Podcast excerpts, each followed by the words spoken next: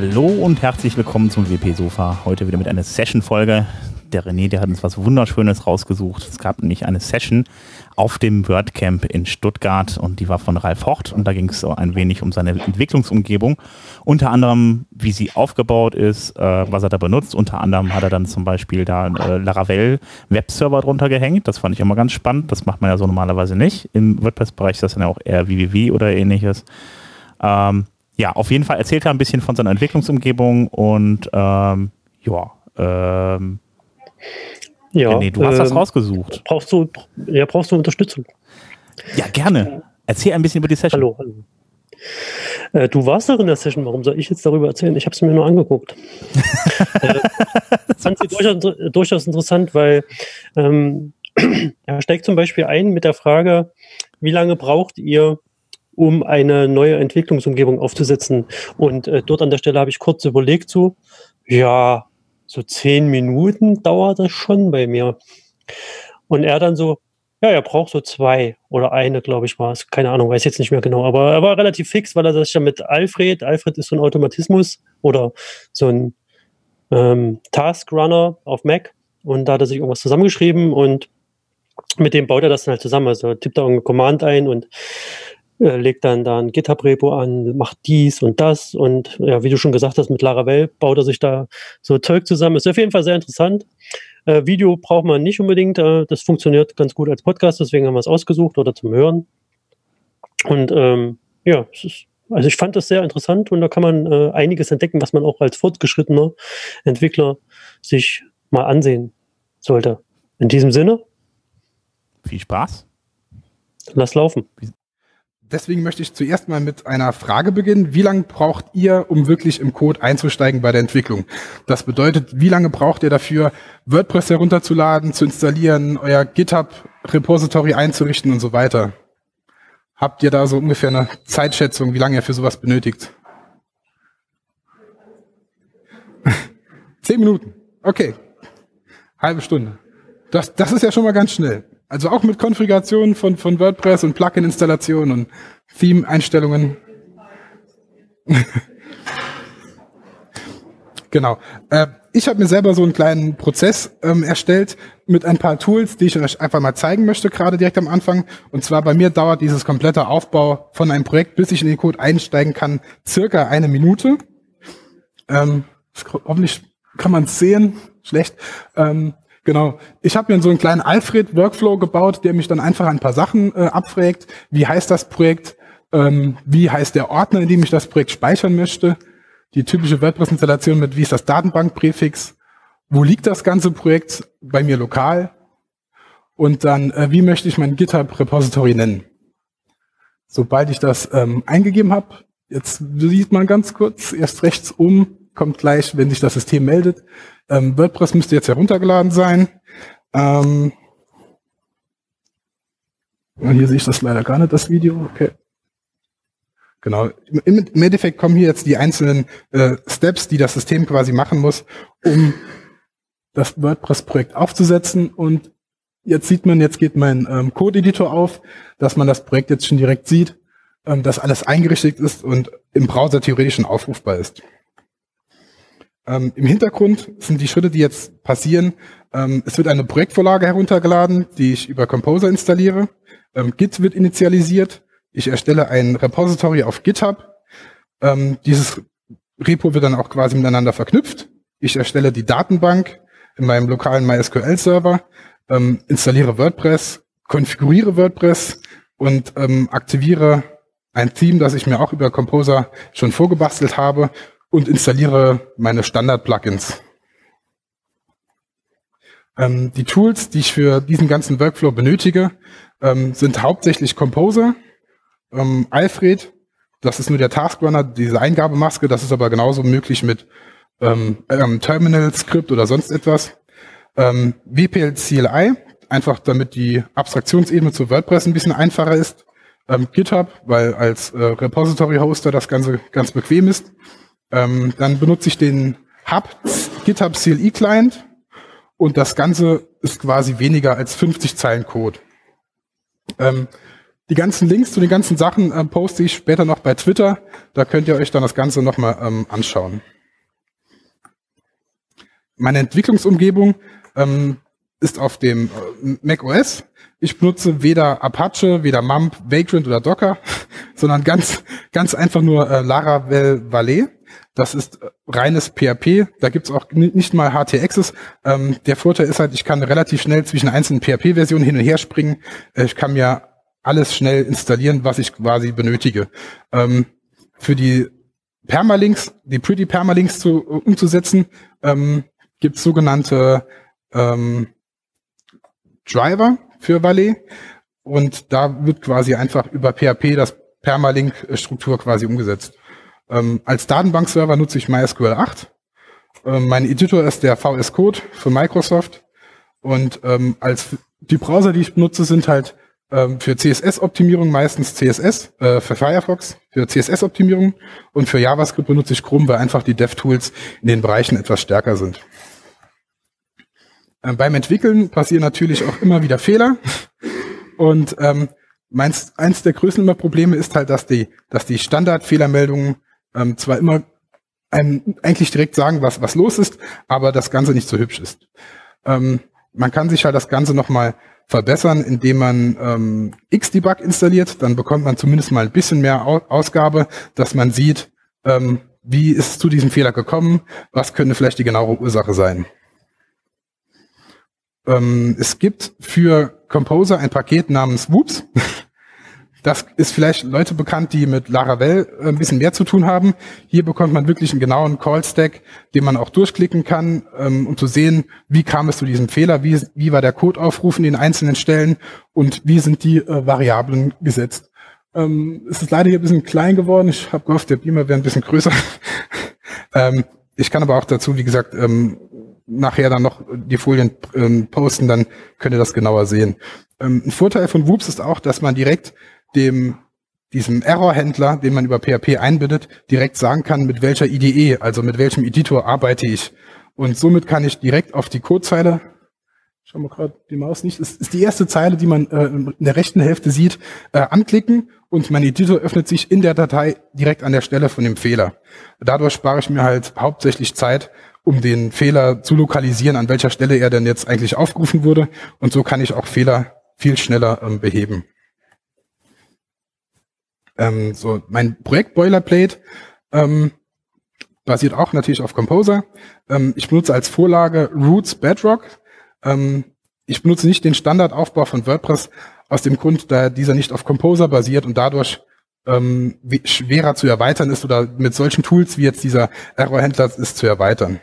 Ähm, so paar Key Facts zu, zu Roots Bedrock ist halt, dass die Konfiguration in Env-Dateien ähm, hinterlegt werden, statt in der wp-config. Die wp-config lädt noch diese Env-Datei und konfiguriert diese.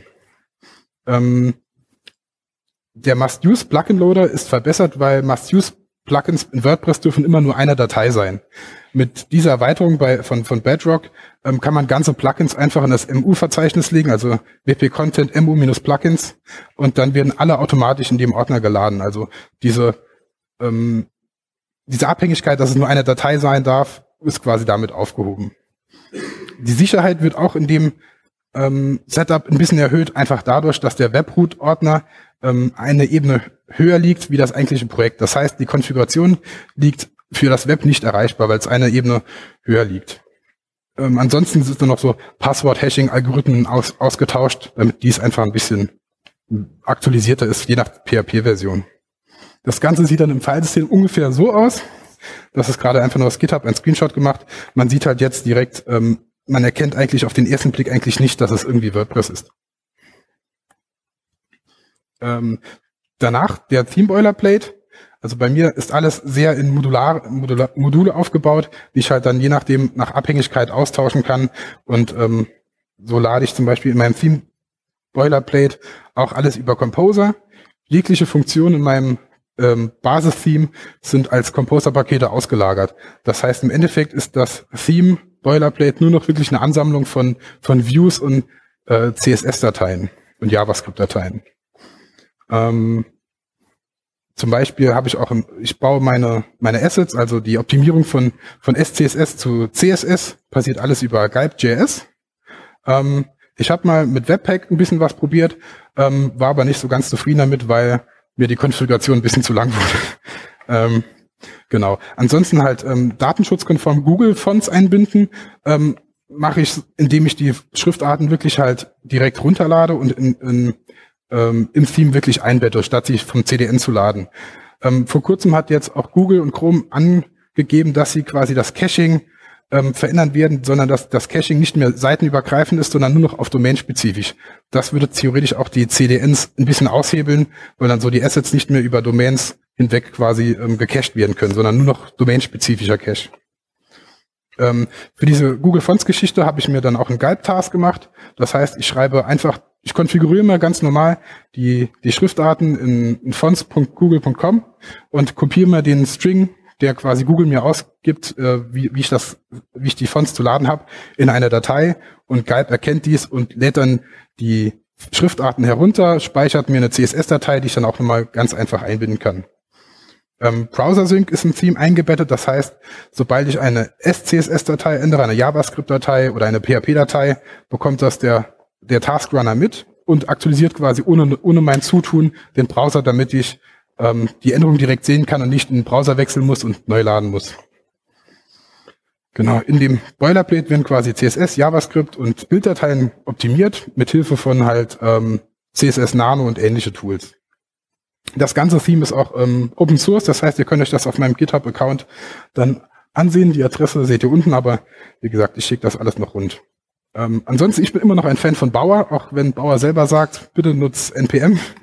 Ähm, es funktioniert gut und somit binde ich eigentlich so die typischen äh, Slider-Skripte, Lightboxen oder sonstige Systeme halt einfach ein. So kann ich über, übers Terminal direkt solche Abhängigkeiten ähm, installieren.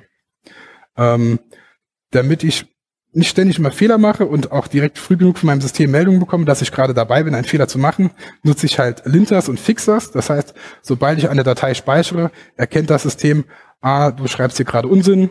Ähm, zum Beispiel, die Properties passen im CSS nicht zusammen oder hebeln sich gegenseitig aus. Bitte entfern doch eins. Hierfür gibt's auch wieder unzählige ähm, Sachen wie Stylint, ähm, Saslint, was auch immer. Da gibt's viele Tools, die man sich quasi aus, äh, gegenseitig austauschen kann. Ähm, zur Schreibweise benutze ich äh, die BEM-Methode.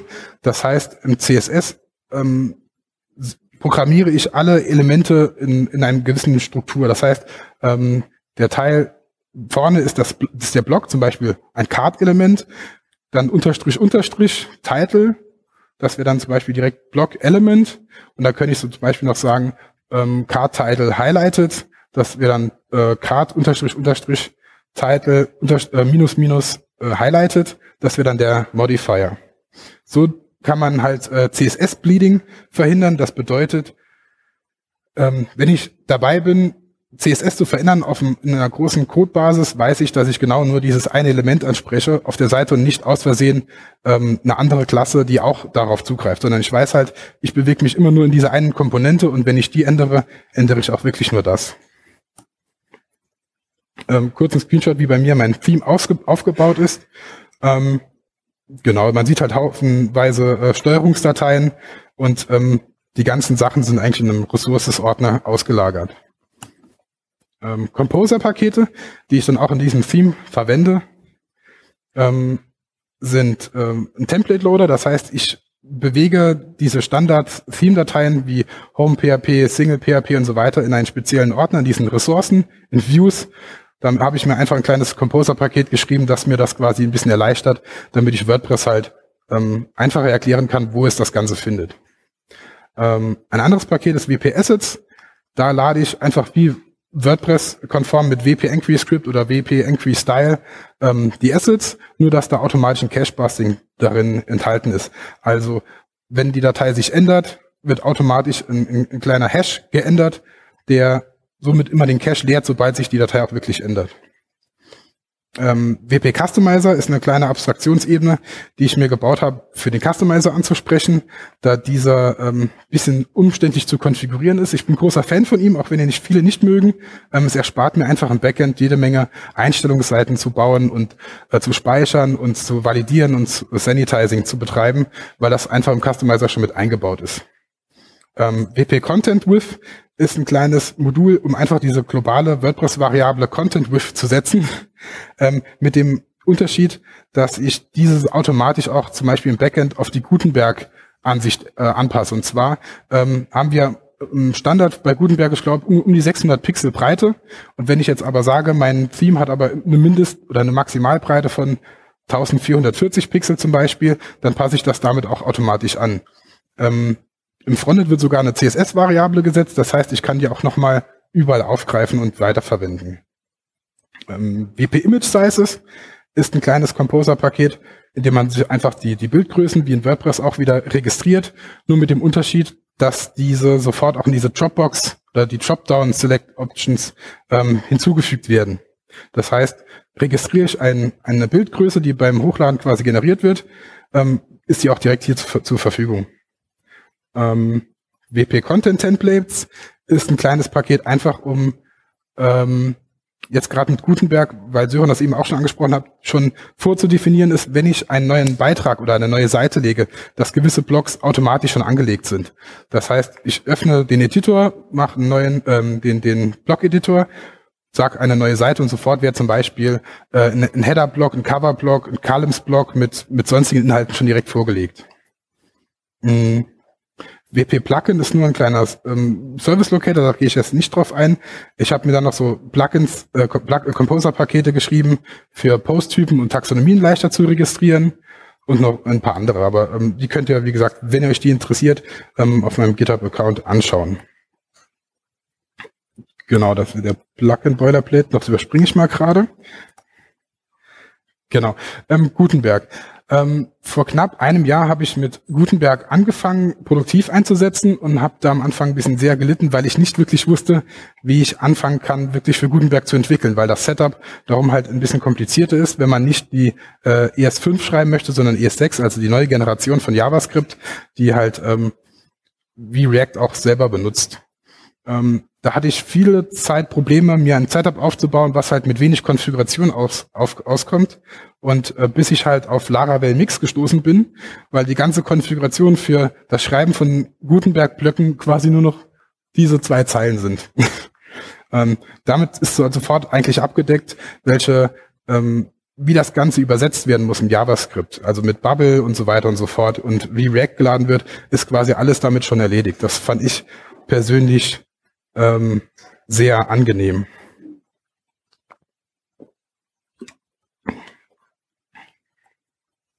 Ähm, zum Thema Deployment. Ähm, hier setze ich auf ein System namens Buddy. Ähm, GitHub gibt es seit kurzem auch die GitHub Actions bekannt. Vielleicht würde ich darauf wechseln, aber generell ist mit ähm, Buddy eigentlich alles möglich. Ähm, ich wollte eigentlich eine Demo zeigen, leider äh, habe ich gerade kein Internet.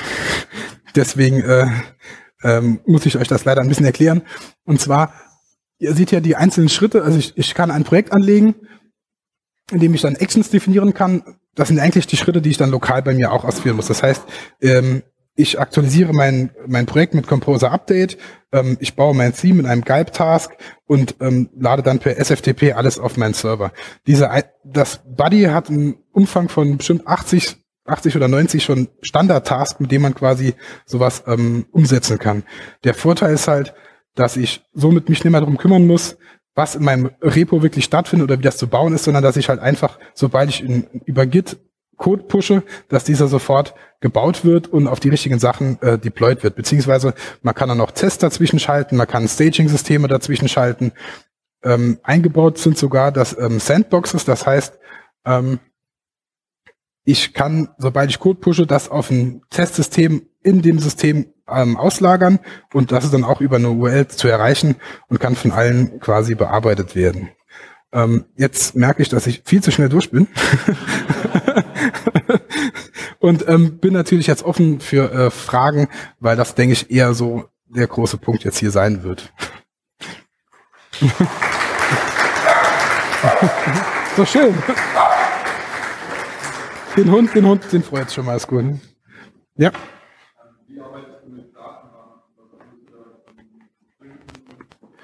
Ähm, zum Synken benutze ich ein super tolles Plugin namens WP Migrate DB Pro.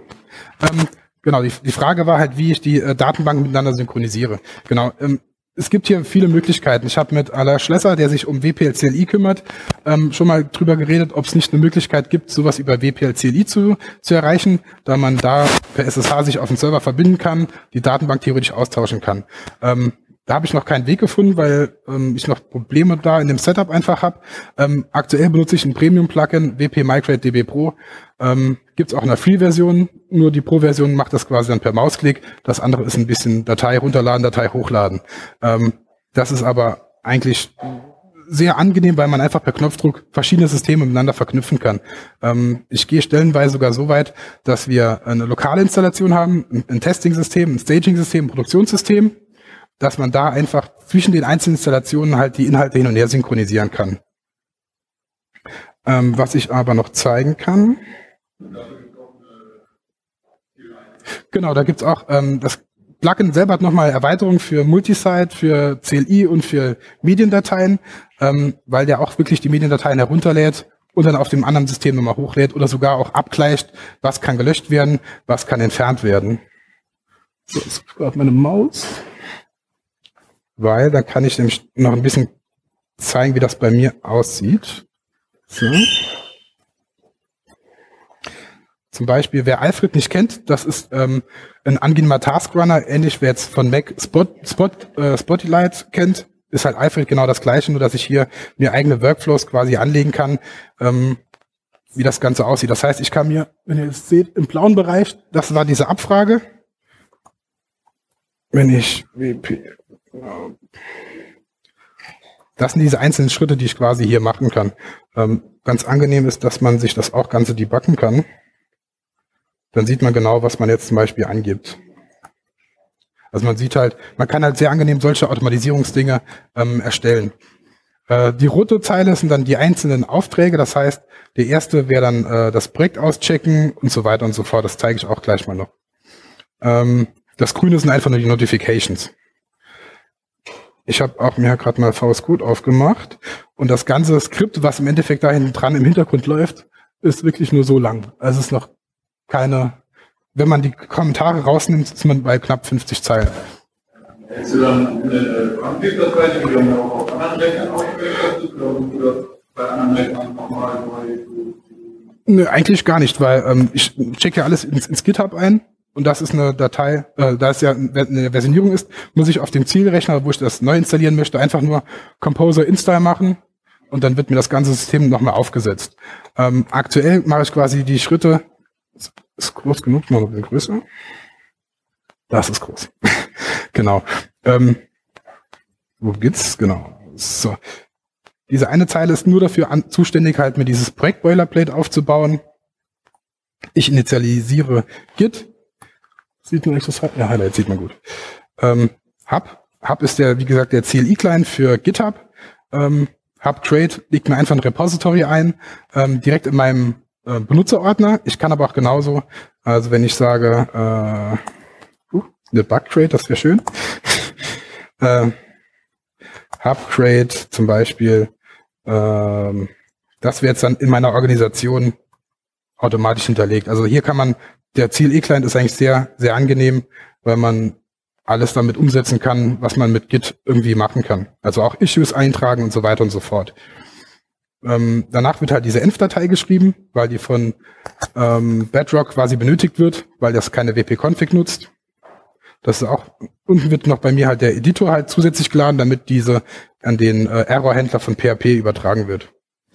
Ähm, das ist eigentlich schon alles, was mir für WordPress benötigt. Die Datenbank wird erstellt, wenn die Zugangsdaten der Env-Datei stimmen. Ähm, ich installiere die, äh, installiere den Core mit den Variablen, die ich vorher ihm alles mitgebe. Das sind die, die ich abgefragt habe in dem Alfred-Task. Ähm, ich installiere die deutsche Sprache und dann setze ich die typischen Optionen, die jetzt bei mir in meinem Workflow einfach immer benötigt werden, dass ich die Blog Description leere, die Start, eine Startseite anlege, diese als offizielle Startseite mache. Ähm, ich, ich kommentiere, äh, ich schalte die Kommentare ab, setze die Permalink-Struktur. Und dann ist halt WordPress schon bei mir eigentlich meistens konfiguriert, mehr oder weniger. Ähm, als nächstes kommt dann mein, mein Basis-Theme, auf dem ich immer aufsetze. Das Theme wird noch. Äh, und dann werden noch so Standard-Plugins von mir jetzt gerade installiert. Das kann man jetzt halt noch ganz so weiter treiben, wie man möchte. Alles, was eine, eine Schnittstelle bietet, zum Beispiel würde jetzt es Sinn machen, ähm, den Buddy-Client mit aufzusetzen. Das heißt, ich könnte direkt sagen, sobald ich mein Projekt aufsetze, bitte rechne mir ein Deployment ein. Je nach Hoster kann ich sogar einstellen, dass ich sage, bestellen mir doch vielleicht sogar schon eine Domain passend dazu und so weiter und so fort. Also der Automation ist hier eigentlich wirklich keine Grenze gesetzt. Man muss einfach nur überlegen, was sind die einzelnen Schritte, ähm, die man benötigt, um nachher wirklich produktiv zu arbeiten. Und ähm, ich habe gemerkt, dass die, die Beschleunigung von diesem Setup halt sehr viele Fehlerquellen ausschließt und auch einfach angenehmer ist. Also ich dadurch, dass ich auch ähm, elf Jahre lang oder jetzt inzwischen zwölf Jahre als Freelancer tätig bin, in der ich viele Projekte mache und auch öfters mal Projekte parallel habe, kann ich dadurch einfach sehr viel Zeit sparen, weil das ständig, eine ständige Weiterentwicklung ist von meinem, von meinem Setup. Ähm, Gerade was im Bereich Theme mir sehr geholfen hat, war, dass ich, wenn ich ein Projekt begonnen habe, ähm, immer erstmal Issues abgearbeitet habe, die ich mir vorher angelegt habe. Das heißt, meine Entwicklung beginnt quasi immer mit einem Theme. Wenn ich merke, mir fehlt hier irgendwas, lege ich mir eine Issue an und korrigiere das im nächsten Durchlauf. Und damit habe ich eine ständige Weiterentwicklung meines Themes und wird quasi immer optimierter. Hm, was ich noch zeigen kann, ist, wie, wie diese einzelnen Module ähm, aussehen oder wie die zu verwenden sind. Ähm, man sieht ja eigentlich New Script. Ähm, ah, das, hier unten ist das Usage, genau. Ähm. Äh, ich generiere mir einfach in, in einer Functions-PHP-Datei ähm, die einzelnen ähm, Dinge einfach und dann wird das Ganze über die Register-Funktion mehr oder weniger ausgeführt. Ähm, der Customizer ist eigentlich ganz interessant. Ist, genau. Ähm, der Customizer hat so die Probleme, dass man jede Menge ähm, Hooks ansprechen muss, um die Felder zu generieren und dann dementsprechend auszugeben. Hier habe ich mir halt dieses kleine Composer-Paket geschrieben, mit dem ich alle Core-Felder ansprechen kann. Das heißt, ähm, ich sage einfach, ich brauche einen neuen Customizer. Ich lege mir bitte ein neues Panel an, zum Beispiel Einstellungen oder was, eine Section für zum Beispiel Kontaktdaten und kann dann mit den einzelnen Feldtypen halt dann arbeiten. Ähm, das spart halt sehr viel Code, was ich gemerkt habe, und macht halt sehr angenehm, schnell Optionsfelder ähm, hinzuzufügen. Ähm, ich kann auch selber natürlich neue Feldtypen hinzufügen, aber ähm, von Grund auf unterstützt das mein Paket bis jetzt aktuell alle Core-Felder. Das sind halt Checkboxen, ein Color Picker, ein Datei Selector, der auf die Mediathek von WordPress geht. Ähm, das gleiche halt mit Bildern, ein Page Dropdown, Radio Select, Text, Text und URL-Felder. Also man hat halt eigentlich 90 Prozent, sage ich mal, aller bis jetzt von mir benötigten Funktionen eigentlich abgedeckt. Ja, was habe ich denn noch? Genau, das ist dann hier dieses, dieses Content with ähm, Plugin, was ich gemacht habe, was einfach nur diese die, die Breite eigentlich sitzt. Das ist ähm, sehr hilfreich, weil ich halt einfach sofort einfach sagen kann, ich schaue mir das Layout an, hole mir die Containerbreite, setze diese eine Zahl und das ist im ganzen System quasi verbreitet. Ähm, die Media-Embeds passen auf die, auf die richtige Größe sich direkt an. Ähm, der Gutenberg-Editor ist angepasst und so weiter und so fort. Das Ganze wird halt auch an, an CSS weitergegeben automatisch. Das heißt, in meinem Boilerplate-Theme ist einfach in der Container-Klasse wird diese Variable mit abgefragt und dadurch ist das halt alles auf äh, direkt gesetzt. Ähm, was ich gerade noch schaue. Da wäre das Theme. Da wäre, ist jetzt hier interessant. Was noch viel kleiner? Dass man einfach mal sieht, wie, wie der Aufbau von meiner Functions PHP ist. Ähm, das alles mit PHP 7 umgesetzt ist oder beziehungsweise auch schon früher geht, äh, mit Namespaces. Das heißt, alle meine Abhängigkeiten werden halt per Composer Autoload halt eingebunden. Das heißt, ich definiere erst, was, was die Datei alles benötigt. Composer kümmert sich darum, dass das alles halt geladen wird. Und dann beginne ich schon mit dem Setup von dem Projekt oder dem Theme genauer gesagt. Ähm, was unterstützt das Theme alles? Ähm, die Color-Palette wird halt angelegt. Das heißt, da wir, da ich oder die Agentur halt sehr oft ähm, wirklich Zielvorgaben haben, werden die Farben einmal in einer Datei gesetzt und sind dann halt im ganzen System verfügbar. Die äh, Schriftgrößen äh, werden definiert, weil im Gutenberg im Editor kann ich seit mir war es jetzt seit neuestem, ist glaube ich schon ein bisschen länger, die Font Size ist für die ähm, Schriftgrößen klein, groß oder sonstiges definieren. Oder ich kann sie auch einfach leer machen und dann, dann entfallen diese. Ähm, dann unterstütze ich von Grund auf immer die Editor Styles. Das heißt, ich lade eine spezielle Frontend-Datei ähm, automatisch ins Backend, damit halt das Backend direkt so aussieht wie auch mein Frontend. Dann wird ja die, die Content With gesetzt. Und hier werden jetzt die, die Assets geladen. Der Vorteil von dieser Assets-Bibliothek ist halt einfach dieses Cache-Busting. Der Rest ist aber, der Aufruf habe ich halt immer versucht, so möglichst so nah am Core zu lassen, wie es nur ging. Dann auch ähm, einfach nur eine äh, Navigationsregistration, Sidebar-Registration, ähm, Image Sizes. Das heißt, hier kann ich, hier definiere ich dann die, die, die Bildgrößen. Hier sieht man dann einfach, wie ich den Customizer benutze, quasi, um die, um die Einstellungen für die Kontaktdaten, Social Media oder auch Google Tag Manager oder was halt anzubieten, weil ich das einfach mit ähm, im Core halt äh, laden kann direkt. Und ansonsten räume ich WordPress noch ein bisschen auf, dass ich halt Emojis entferne. Gott weiß, warum die da sind. Ähm, und den Header halt ein bisschen aus, äh, zu entschlacken. Ähm, ansonsten passe ich noch die, die ähm, E-Mail-Adressen an. Das heißt, grundsätzlich verschickt mein System immer von der Admin-E-Mail-Adresse und nicht von WordPress-Ad-Domainname. Genauso auch der, der Name von dem ich verschicke, ist auch halt die Name von der Seite. Genau. Und dann noch ganz am Schluss den Template Locator. Im Ressources-Ordner sehe ich halt dann dieses, dieses halt ganze abgebildet. Das heißt, ich habe die ganzen WordPress-Dateien halt beisammen ähm, an einem gewissen Ordner und mache das nicht alles in meine Root-Ebene von meinem Theme. Ähm, genau. CSS sortiere ich im It-CSS-Prinzip, also Inverse Triangle CSS. Das heißt, ähm, die Spezifität steigt quasi immer mehr an. Ähm, in der ersten Ebene mache ich mir ein SCSS nur Placeholder, das sind quasi Stilvorlagen, die ich dann ähm, in den einzelnen Komponenten quasi wiederverwende. Ähm, aktuell wächst das System halt immer mehr, dass ich mir halt jetzt die ganzen Blockstile automatisch schon in mein Basistheme quasi schon mal anlege, damit ich bei einem neuen Projekt das direkt schnell überschreiben kann. Ähm, genau, jetzt habe ich eigentlich, glaube ich, auch nichts mehr zu sagen. Habt ihr noch Fragen, ja? Du waltest deine Plugins ja über Composer. Ja. Wie führst du auf der Live-Seite Updates aus? Das macht mir der Deployment-Server. Der Deployment-Server aktualisiert halt äh, für mich das Live-System. Das heißt, die Abhängigkeit wird in der Composer-Log-Datei erhöht oder hinzugefügt. Und sobald ich diese Änderung einchecke, erkennt das Body, das Deployment-System, ah, er führt Composer Update durch baut ein neues, baut eine neue eine Seite quasi zusammen und schiebt die an den, an den Live-Server. Das heißt, du musst in deiner Composer-Datei die Versionsnummer erhöhen. Genau, genau. Ist das nicht bei, wenn du viele Webseiten verwaltest, ziemlich aufwendig? Nö, da das eigentlich für mich gar kein Aufwand ist. Also ich installiere auch Plugins nicht über das äh, WordPress Backend, sondern halt rein über Composer und dadurch habe ich eigentlich null Aufwand. Also ich kann auch wiederholbare, also dieses Deployment-System ist nicht nur, nur zuständig, Sache hoch, Sachen hochzuladen, sondern man kann auch genauso einfach sagen, bitte prüfe alle 24 Stunden mal nach, ob neue Updates auszuführen sind und führe diese aus. Muss man natürlich aufpassen und wissen, was man da genau tut. Aber genauso gut kann ich auch genau halt versionieren, äh, Versionen halt festsetzen. Das heißt, ich setze eine gewisse Versionsnummer und die wird nicht aktualisiert. Ähm, hast du irgendwelche automatischen Tests, dass du sicher gehst, dass die Seite nicht kaputt geht bei Updates? Irgendwelche End Theoretisch.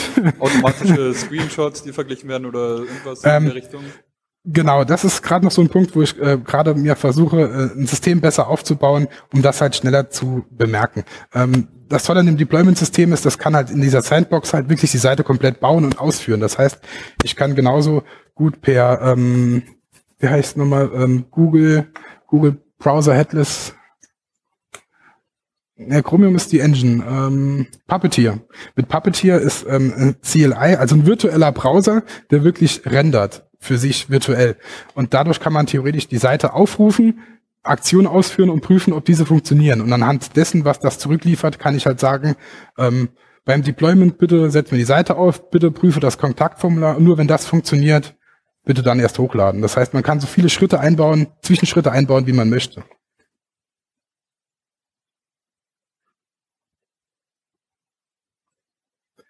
Ähm, dann noch vielleicht was zum Thema Monitoring, weil das gerade ähm, gut dazu reinpasst. Ähm, benutze ich ein Tool namens Sentry. Das binde ich halt auch über Composer ein, dass mir Fehler von Produktionssystemen in eine Datenbank lockt. Das heißt, ähm, sie speichert mir genau den Hergang äh, wie es zu einem Fehler kam und wie auch Variablen zu diesem Zeitpunkt gesetzt waren.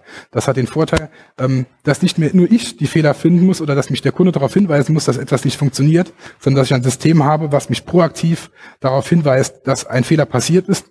Die Konstellationen von Fehlern können ja vielschichtig sein und nicht immer sofort ersichtlich sein. Und dadurch kann man halt sehr schnell Fehler ähm, entdecken, die man äh, nicht haben möchte. Und ansonsten halt ähm, benutze ich äh, Infinite WP zur Übersicht von, von meinen WordPress-Installationen, um zu sehen, was ist gerade nicht mehr up-to-date, worum muss ich mich kümmern. Ähm, genau. Und meine nächste Aufgabe wäre es noch, ein Single Sign-On der Agentur einzurichten, dass man halt auf alle Kundenseiten sich mit einem Login einloggt und diese sofort halt, jeder in der Agentur kann quasi mit seinen eigenen Berechtigungen ähm, direkt auf alle Seiten der Agentur zugreifen.